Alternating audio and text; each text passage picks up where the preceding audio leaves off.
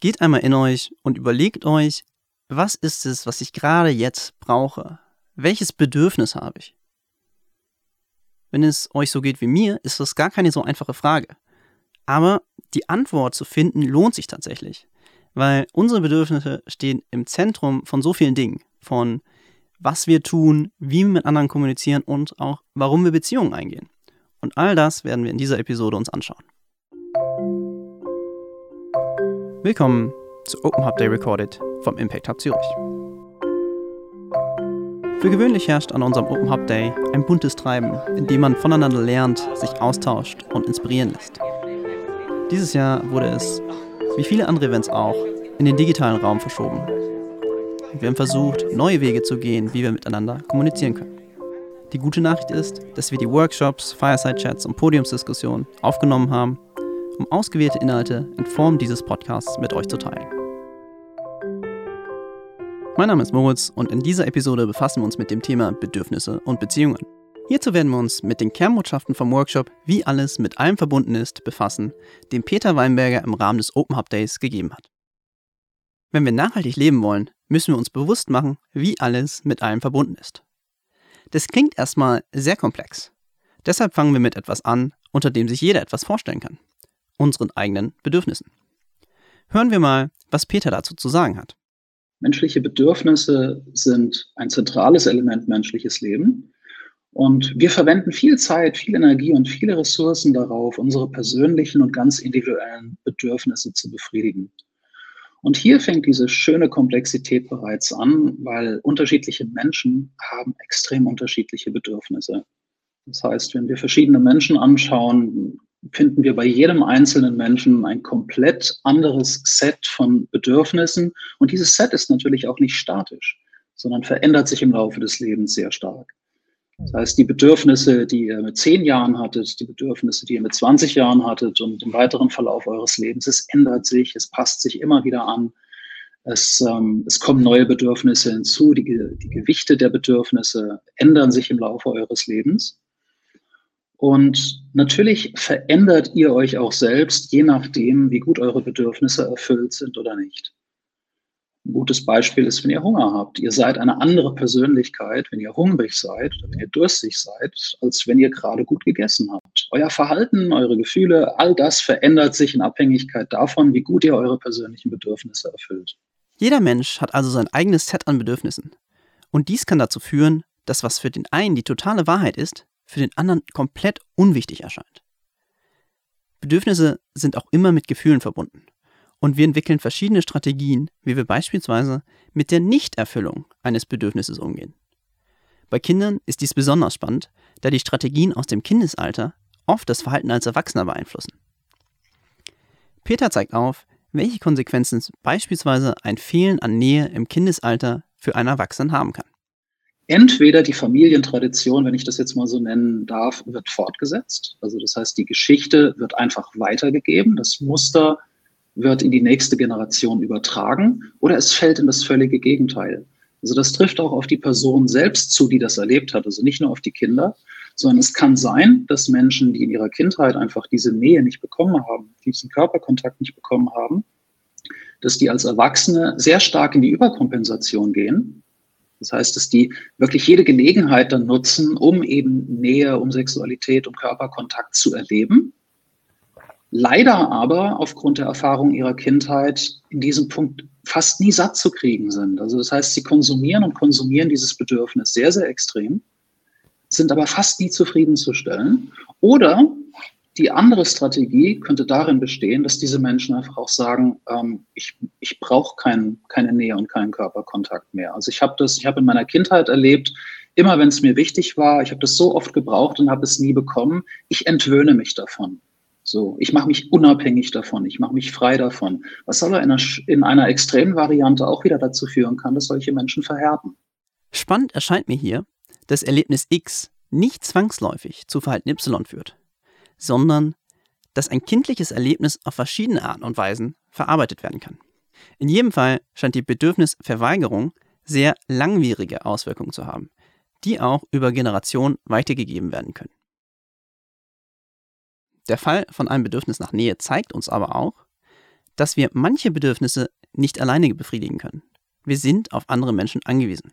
Und das heißt natürlich auch, dass wenn wir miteinander in Verbindung gehen, wenn wir uns begegnen, wenn wir miteinander in Kontakt kommen, dass wir auch über unsere Bedürfnisse, über unsere Wünsche, über uns, auch über unsere Werte sprechen müssen, um uns zu verstehen, um auch in die Lage zu kommen, ich sage, ich kann dir dabei helfen, deine Bedürfnisse zu erfüllen und du kannst mir dabei helfen, meine Bedürfnisse zu erfüllen, müssen wir miteinander kommunizieren. Wir müssen uns kennenlernen, wir müssen die Welt des anderen Menschen verstehen.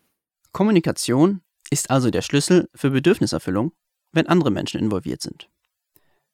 Der Mensch gilt weithin als Kommunikationstalent, doch gleichzeitig gibt es immer wieder Situationen, in denen wir aneinander vorbeikommunizieren. Wie kommt das? Wir neigen als Menschen sehr stark dazu, ähm, zu glauben und auch zu fühlen, dass andere Menschen so ähnlich denken und so ähnlich fühlen und so ähnlich ticken wie wir selbst. Weil wir natürlich nur die eigenen Erfahrungen und die eigene Geschichte als Referenzpunkt haben und wundern uns dann teilweise, dass andere Menschen komplett anders ticken können. Und wenn man das immer so ein bisschen im Hinterkopf behält, auch zu sagen, du hast ganz andere Bedürfnisse als ich möglicherweise, du hast ein komplett anderes Wertesystem, deine Geschichte ist komplett anders verlaufen und du hast aus deiner Geschichte ganz andere Erkenntnisse abgeleitet als ich, dann vereinfacht das die Kommunikation. Kommunikation wird sehr viel, sehr, sehr erschwert dadurch, wenn Menschen einfach auch denken, naja, du müsstest doch ungefähr so ähnlich funktionieren wie ich. Weil das ist ein gerne und viel genommener Irrtum. Von der Kommunikation mit anderen Menschen ist es nur ein kleiner Schritt zu einer längerfristigen Beziehung mit ihnen. Auch das Eingehen von diesen Beziehungen lässt sich im Grunde auf die Erfüllung von unseren Bedürfnissen zurückführen, wie Peter erklärt. Ihr seht allein in diesem Dreieck meine Bedürfnisse, die Bedürfnisse des anderen, die Kommunikation, wir reden darüber, wir machen, wir machen uns auch selbst klar, was sind unsere Bedürfnisse, also wie, wie kann ich in meinem Leben meine Bedürfnisse bestmöglich befriedigen, wie kann ich andere Menschen darin unterstützen, ähm, ihre Bedürfnisse zu befriedigen. Das ist tatsächlich ein Kernelement, aus dem unsere zwischenmenschlichen Beziehungen bestehen. Aus diesem Grund gehen wir alle möglichen Formen von zwischenmenschlichen Beziehungen ein.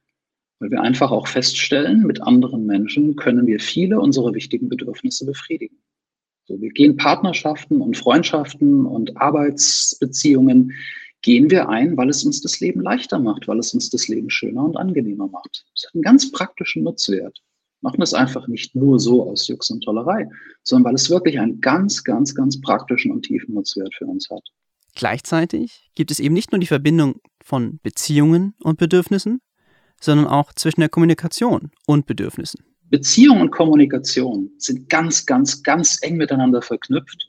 Und äh, es gibt auch ein schönes Modell dazu, das eben auch zeigt, eine gute Kommunikation fördert automatisch auch eine gute Beziehung und umgekehrt. Also auch eine gute Beziehung fördert eine gute Kommunikation. Das ist, wenn ich eben einen guten Freund habe, ich höre einfach aktiver zu, ich, ich fühle mich nicht so schnell persönlich beleidigt, wenn, wenn der mal vielleicht etwas Unangenehmes zu mir sagt, weil mir einfach die Beziehung wichtig ist. Deswegen investiere ich auch sehr viel mehr und sehr viel bereitwilliger in eine gute Kommunikation. Aber dieser Kreis funktioniert leider auch genau andersherum.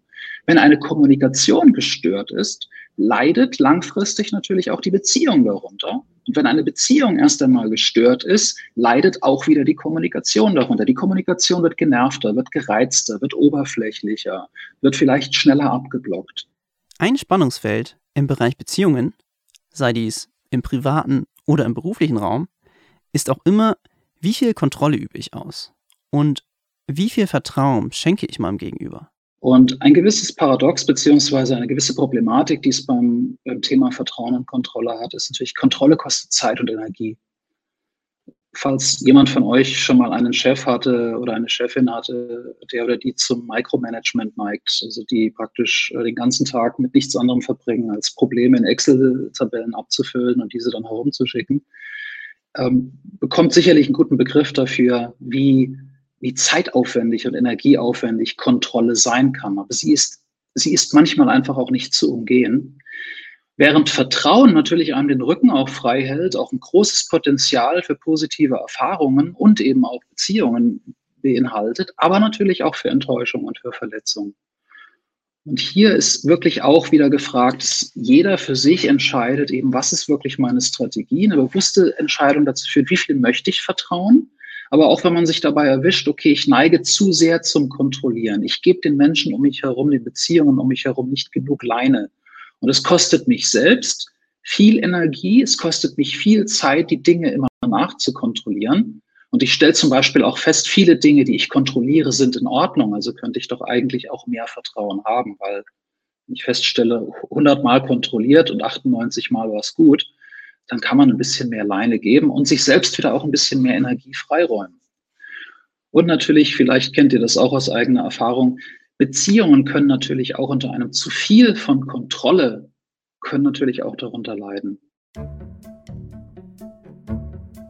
Auch in diesem Bereich von Kontrolle und Vertrauen sehen wir wieder einmal, wie komplex unser Leben ist und wie viele verschiedene Elemente miteinander zusammenhängen. Das bringt uns zum Ende dieser Episode und ich möchte kurz rekapitulieren, was wir gelernt haben.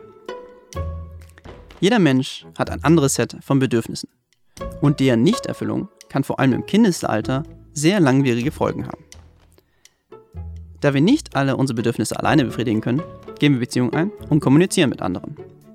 Wobei wir für eine erfolgreiche Kommunikation nicht einfach annehmen dürfen, dass unser Gegenüber die gleichen Bedürfnisse hat wie wir selbst, denn wir sind verschieden und das macht das Ganze sehr komplex. Wenn euch diese Episode gefallen hat, dann teilt sie mit Freunden. Diese Episode wurde aufgezeichnet im Podcast Tower, im Community Studio im Kraftwerk Selnau. Verantwortlich für die Produktion dieses Podcasts ist Tinker Media. Die Musik stammt von Blue Dot Sessions.